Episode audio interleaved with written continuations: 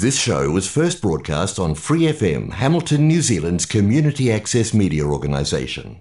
For more information on our lineup of shows and the role we play in the media, visit freefm.org.nz. One, two, three, four.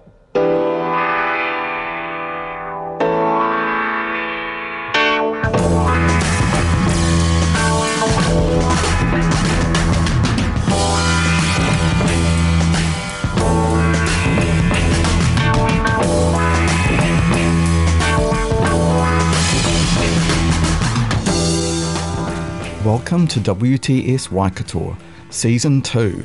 It's a radio show and podcast about the goings on in our region under the new normal. I'm producer Gary Farrow.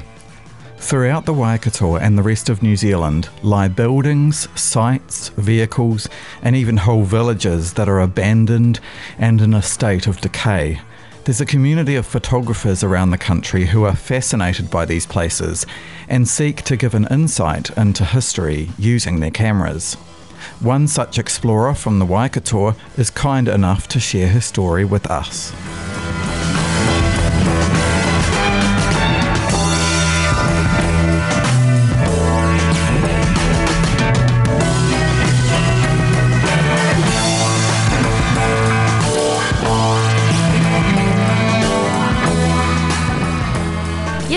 My name's Hannah Grace and uh, I'm a photographer. I have a love for urbex, which is urban exploring, um, especially abandoned places. Um, but when I'm not doing photography, I'm actually studying psychology at Waikato University. Interesting. So, how did you get into urbex? Um, I'm not actually sure. It was just sort of something that kind of evolved. Like, um, I did photography when I was in high school, and for one of my projects, I did um, these old abandoned like V-dub cars, and they were all rusted out, um, covered in like lichen and moss. And I was just obsessed with like the textures that that brought to the image. And from there, I just kind of started looking for more abandoned cars, and then it turned into like abandoned barns, and then houses, and then started going on websites and looking for like schools and hospitals that had been abandoned and kind of trying to get into like the bigger stuff, I guess. So, would you just be driving along and you'd see something that might make an interesting shot and go and have a look at it? Oh, yeah, definitely. Yeah. Every time I'm driving, I'm looking for something that looks abandoned. Um, and when I see it, I'll either put a like pin on my Google Maps to come back to, or I'll just pull over and I'll kind of scope it out and have a look. Yeah. Um, the average person, uh, I imagine, wouldn't realize how many abandoned sites and objects there actually are about the place. Uh, but there are quite a few, aren't there, that you w- would be taking notice of? Yeah, absolutely. I think, um, especially because in New Zealand, we're not a very old country, so you don't expect to see so many abandoned things, but there are. They're tucked away, like in the back farmlands and places you don't drive very often. And, um, you know, like old mines and old, um, that's a big one, is mines. Um, especially like with the deinstitutionalisation of um, psychiatric hospitals, there's quite a few abandoned hospitals around in that sense. Um, but yeah, they're all tucked away in places that you just wouldn't normally see them.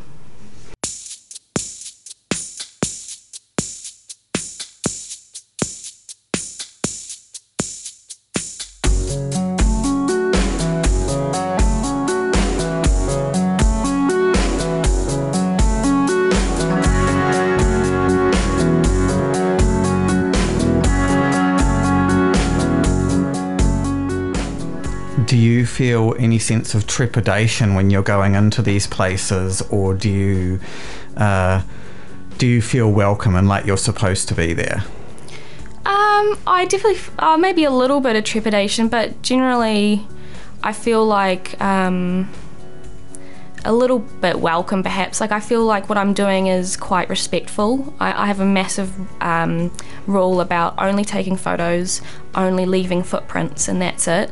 Um, and I think it's really important to kind of document these places as well. Like, they get kind of tucked away and forgotten about and no one knows they exist and i think it's really cool to bring that to like the public eye and sort of like because it's really beautiful like decay and abandonment is actually really beautiful in its own way and so to have that and show it to people. I think it's really cool. So if yeah, like I feel kind of like welcome to to do that in a sense.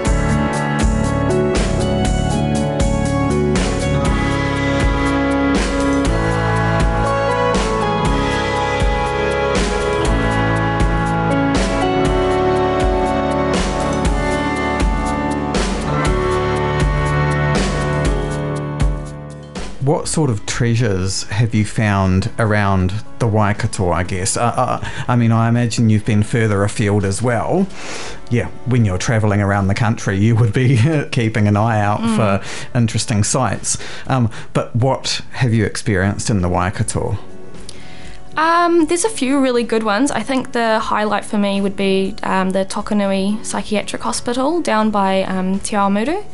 So that is really otherworldly because it's its own whole village. Basically, it was completely self sufficient in its own day, and it's just been completely just left since I think about the 90s and untouched. And it's just, it's like a time capsule when you walk in there, you know? Um, another really cool one I think is the um, Central Underground Station that we I think they used in the 90s and then they stopped using. So freight trains still go through, but um, the platform itself has been abandoned, and I think that's really cool. It also feels like a time capsule walking in there. Um, there is a really cool abandoned mine up in Huntly, actually. Um, that has become flooded so it's it's become very aesthetic in terms of like reflections and, and stuff and it's just it's a real cool definitely a treasure in terms of like photography. Um, I wouldn't get too close though because it's quite dangerous that one.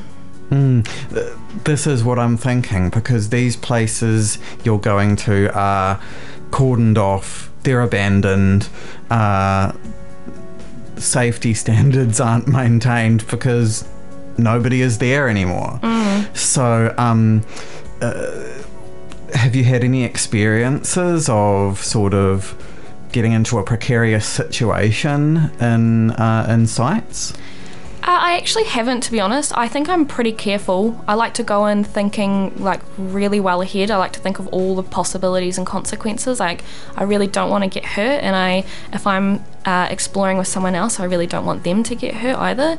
So I guess it's just being aware of things and being kind of smart. Like if something looks dangerous or like it's going to collapse or the floor looks weak, then just don't go in there. Take a photo from a distance, kind of thing. Um, if because other explorers will kind of make notes of places that I see on like abandoned pages, like on Facebook.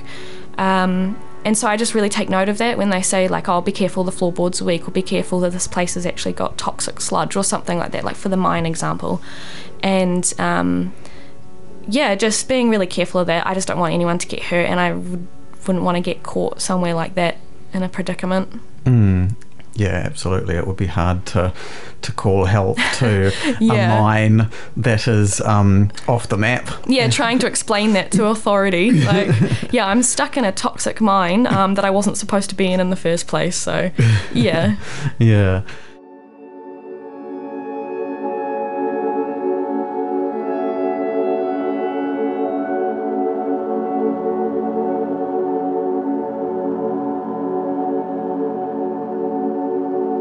Um, what sort of things do you see in the places where you go? Because it obviously isn't just it isn't just crumbled buildings or crumbled walls.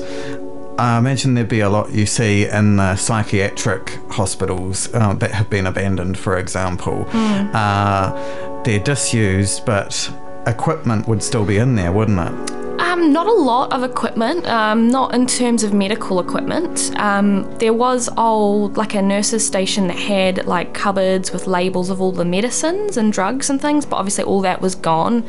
Um, bed frames, yes.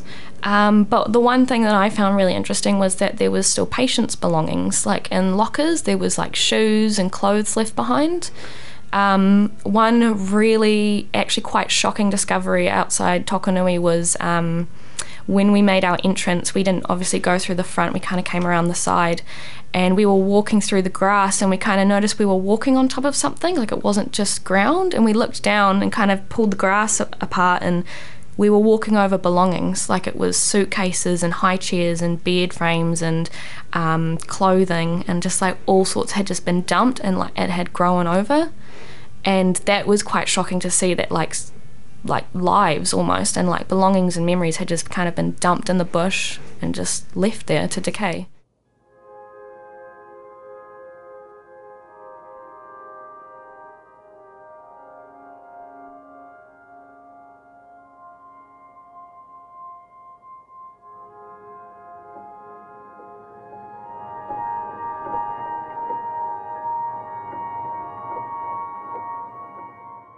Don't know the story behind that is the fascinating thing Yeah. as to as to what the justification was for Mm. just just dumping everything um, and um, I suppose um, yeah do you have any um, sense of is it sort of creepy being in places like that? I know it's a bit of a a, a, a layman's question, but uh, is it sort of creepy being in those places with a history of um, suffering and of psychiatric illness?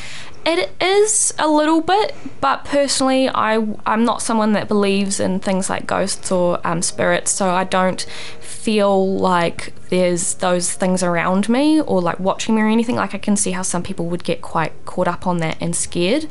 Um, so I don't feel it in that way, but I definitely find it a little bit creepy. Just uh, I feel like the history kind of lingers in the building a little bit and when you're in there if you think too much and you start to think about like oh what happened in here exactly? Like um one really kind of I think the creepiest part for me at Tokanui was the uh, we found the sort of padded cell rooms and it had three bolts on each door um, three lockable bolts and the rooms were padded and they had win- just one little window with bars over them. And when we got to that point it was sort of like wow this is what went on. Like that is really intense to think about because you just don't think about that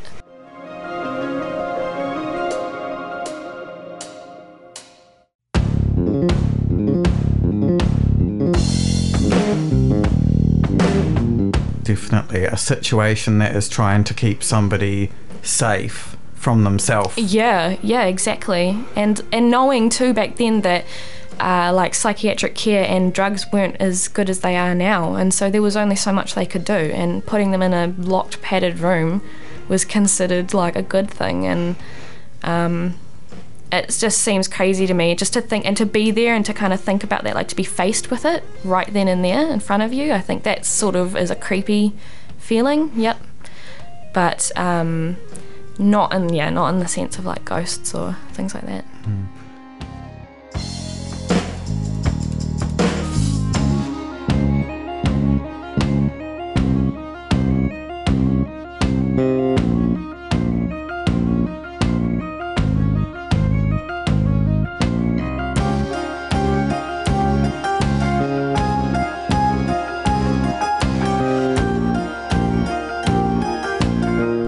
taking photos would be very humbling of uh, a such thing as a padded cell and thinking of the history of that room and the fact that it's still there, uh, relatively intact in a lot of cases. I mean, I imagine the, the ceilings and some of the walls would be collapsing. Yeah, yeah. So they are mostly intact, I'd say. A few a few broken ceilings, but yeah, mostly just as it was really.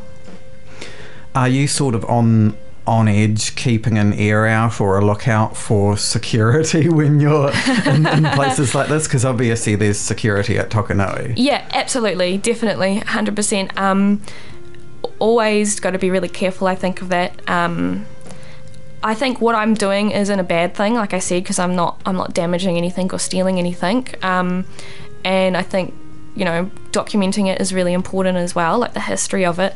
Um, so yeah, just avoiding them, being really careful, being cautious. Um, they do have security, quite strong security measures at specifically at Tokanui. Um, but I did a lot of research before I went in there, uh, and kind of that helped me to get around. Yep, and I made sure I only entered buildings that were uh, like had an open window. I didn't break anything to get in. Right, yeah, so you don't break into buildings if there's no, No. entry into yeah, it. that's right. Yeah. just take a photo through the window or something. Like I don't want to go. I know some urban explorers do. Um, they'll cut their way in or break their way in, and they can do that in a way that's not too damaging. Like they kind of try and keep it intact as possible. But I th- sort of think, for me personally, it's just not worth it. It's not worth the effort of of doing that. I don't want to get caught or doing anything like that.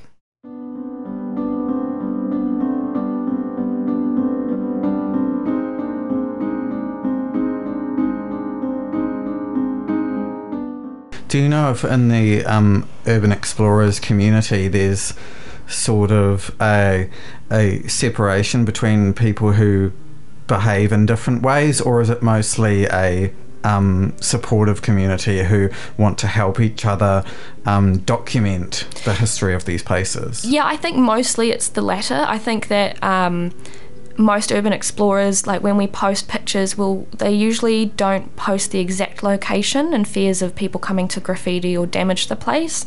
Um, so they are respectful of that, and um, I think.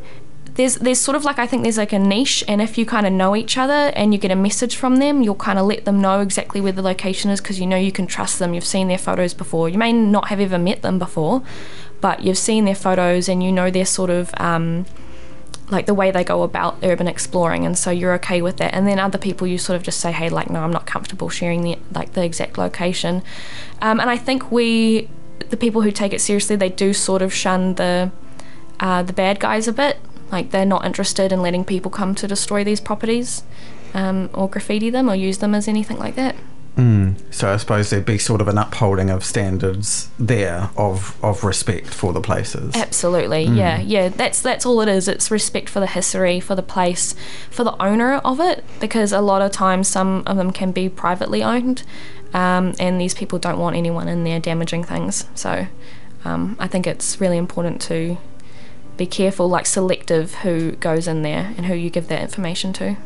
Have you ever uh, sought permission to go onto a private piece of land to go and have a look at a at a heritage site? Yeah, absolutely. Um, I think actually one of the first proper abandoned places that I did that really kicked off my sort of urbex obsession was um, back in my hometown of Thames, um, and it's a upper valley, and it's an old abandoned Kauri loggers village, and it's the whole village. It has the shop, the like um, the saw for like chopping up all the logs and stuff, and um, it had little houses like for the for the loggers and things like that. And um, it was luckily actually it was someone I knew rented part of that property, and so I was able to get a hold of the owner of the land and sort of explain to her like I'd really love to come and have a look. Um, can I please take photos? Like I'd be very respectful, and she was totally cool with that. And she was actually quite strict about letting people in there. She never really let anyone in. Um, and so I got to go around and take photos, um, go inside the houses and look at the history, and it, it was amazing.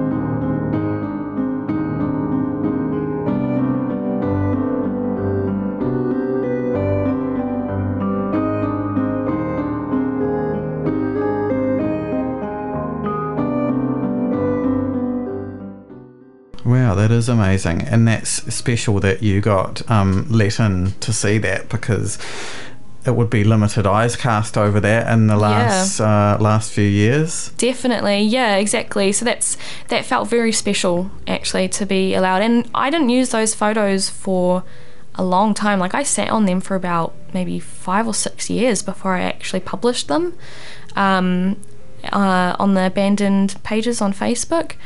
And it, it kind of it might sound a bit silly, but it definitely f- had this feeling of like accomplishment. Like I felt really. Um, like you said, special, like to have been allowed to go in there and have a look around and and really feel that history. So yeah, you've been engaged in urbex for a while then. Yeah, yeah. So um, when I said that my journey sort of started with those abandoned cars, that would have been about 12 years ago when I was in high school. Um, and then from there, it sort of just evolved, and I, I started um, following people on YouTube that do it overseas um, and getting inspired. Uh, and then just sort of, yeah, constantly looking out for new places.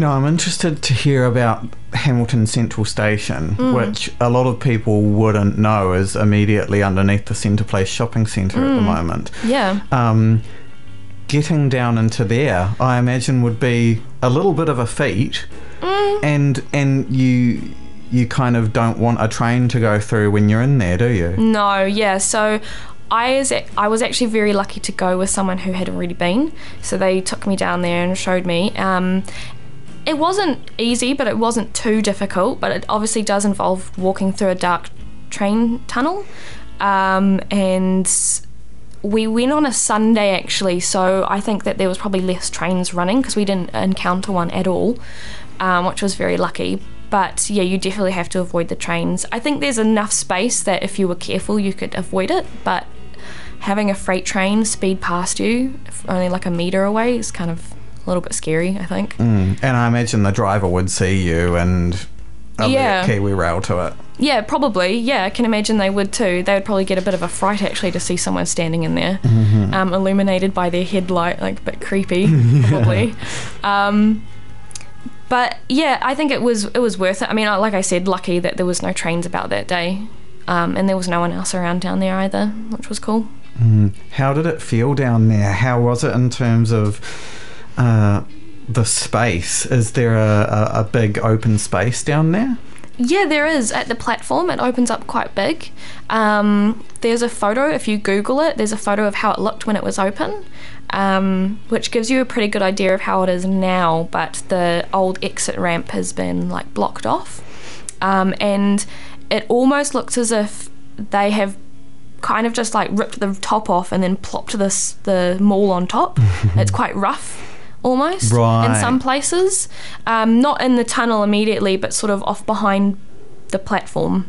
Um, near where like the exit was. Mm, so it's sort of like concrete foundations and stuff like that? Yeah, yeah, exactly. Yeah, you can co- sort of see where I think the old concrete roof used to be, and they've ripped that out, and you can see old sort of like metal poles kind of all like wonky hanging out, and then the new concrete on top of that.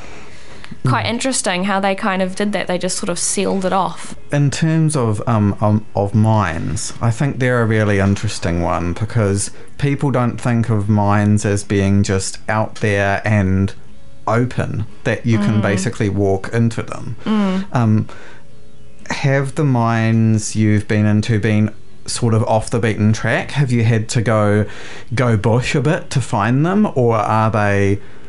I mean, I'm not asking you for the exact locations, yeah, no, obviously. no, no, yeah, um, yeah, a little bit. I mean, actually, to be honest, I'm quite lucky because I'm from Thames. Thames was a mining town, and it's full of open mines. If you know where to look, like in the up in the hills, um, there are a lot of mine shafts and caves and things that you can just sort of wander into and have a look, and they aren't blocked off. Um, however, m- mines are not huge on my list of urbex. Like I find them interesting, but um, I think they're one of the scarier and more dangerous sort of options because they can collapse and there can be drops in the ground like shafts and things that you're not expecting and um, so that's that's one that I've only done a limited amount of of like exploring in.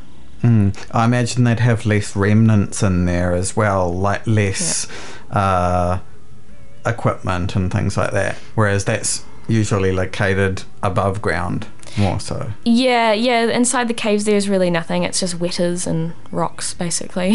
well, and the ones that I've been into anyway. Yeah. Are you alright with wetas? No, not at all. I hate them. I hate them. I see a big one and I'm like, nope. I see ya. Turn around and I'm out. That's the thing. I imagine a lot of these places that you go to would have wetas in them. yeah, yeah. Well, some of the buildings, I haven't seen any creepy crawlies. I don't think it's a lot of um, birds actually, birds and rodents.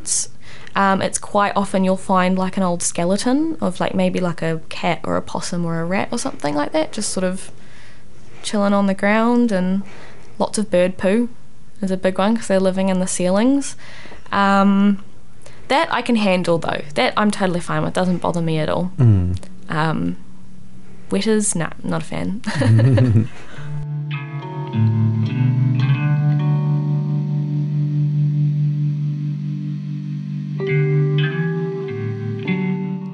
So how many places do you think you've been to, and what keeps you what keeps you going there? Oh, um, I can't give you a number. It'd definitely be in the double digits. I've been to quite a few places, um, and what keeps me going? I don't know. I feel like um, I've been to a couple of places more than once, and I feel like as a photographer, I kind of get home, I look at my photos, and I'm like, those are good, but I want better. And so it's like the hunt, almost the hunt for the shot or for the like capturing it and kind of getting it. Maybe I'm a bit of a perfectionist, so I'm always kind of trying to get the best sort of way to tell the story, perhaps.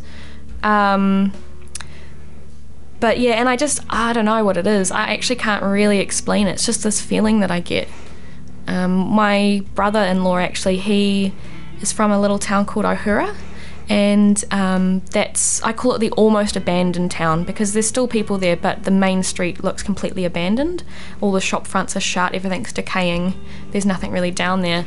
And he took me there, and for the first time, I remember driving down the main street, and I remember just feeling this like overwhelming feeling of like, I can't even describe it, almost like joy and excitement, and just like, I just couldn't wait to get out of the car to like get out and take photos and look at it all.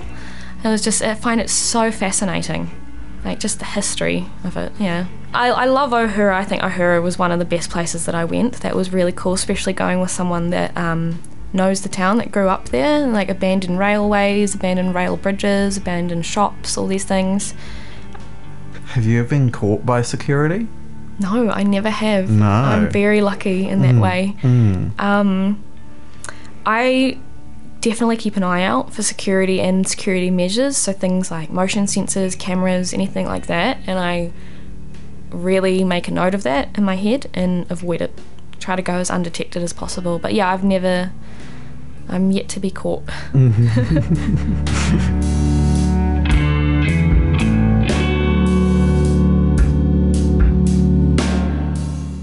Thank you for listening to this episode of WTS Waikato. If you liked what you heard, you can follow the show on Facebook and find it wherever you get your podcasts. Thanks to Free FM, the Community Access Media Alliance, and New Zealand On Air for making this show happen.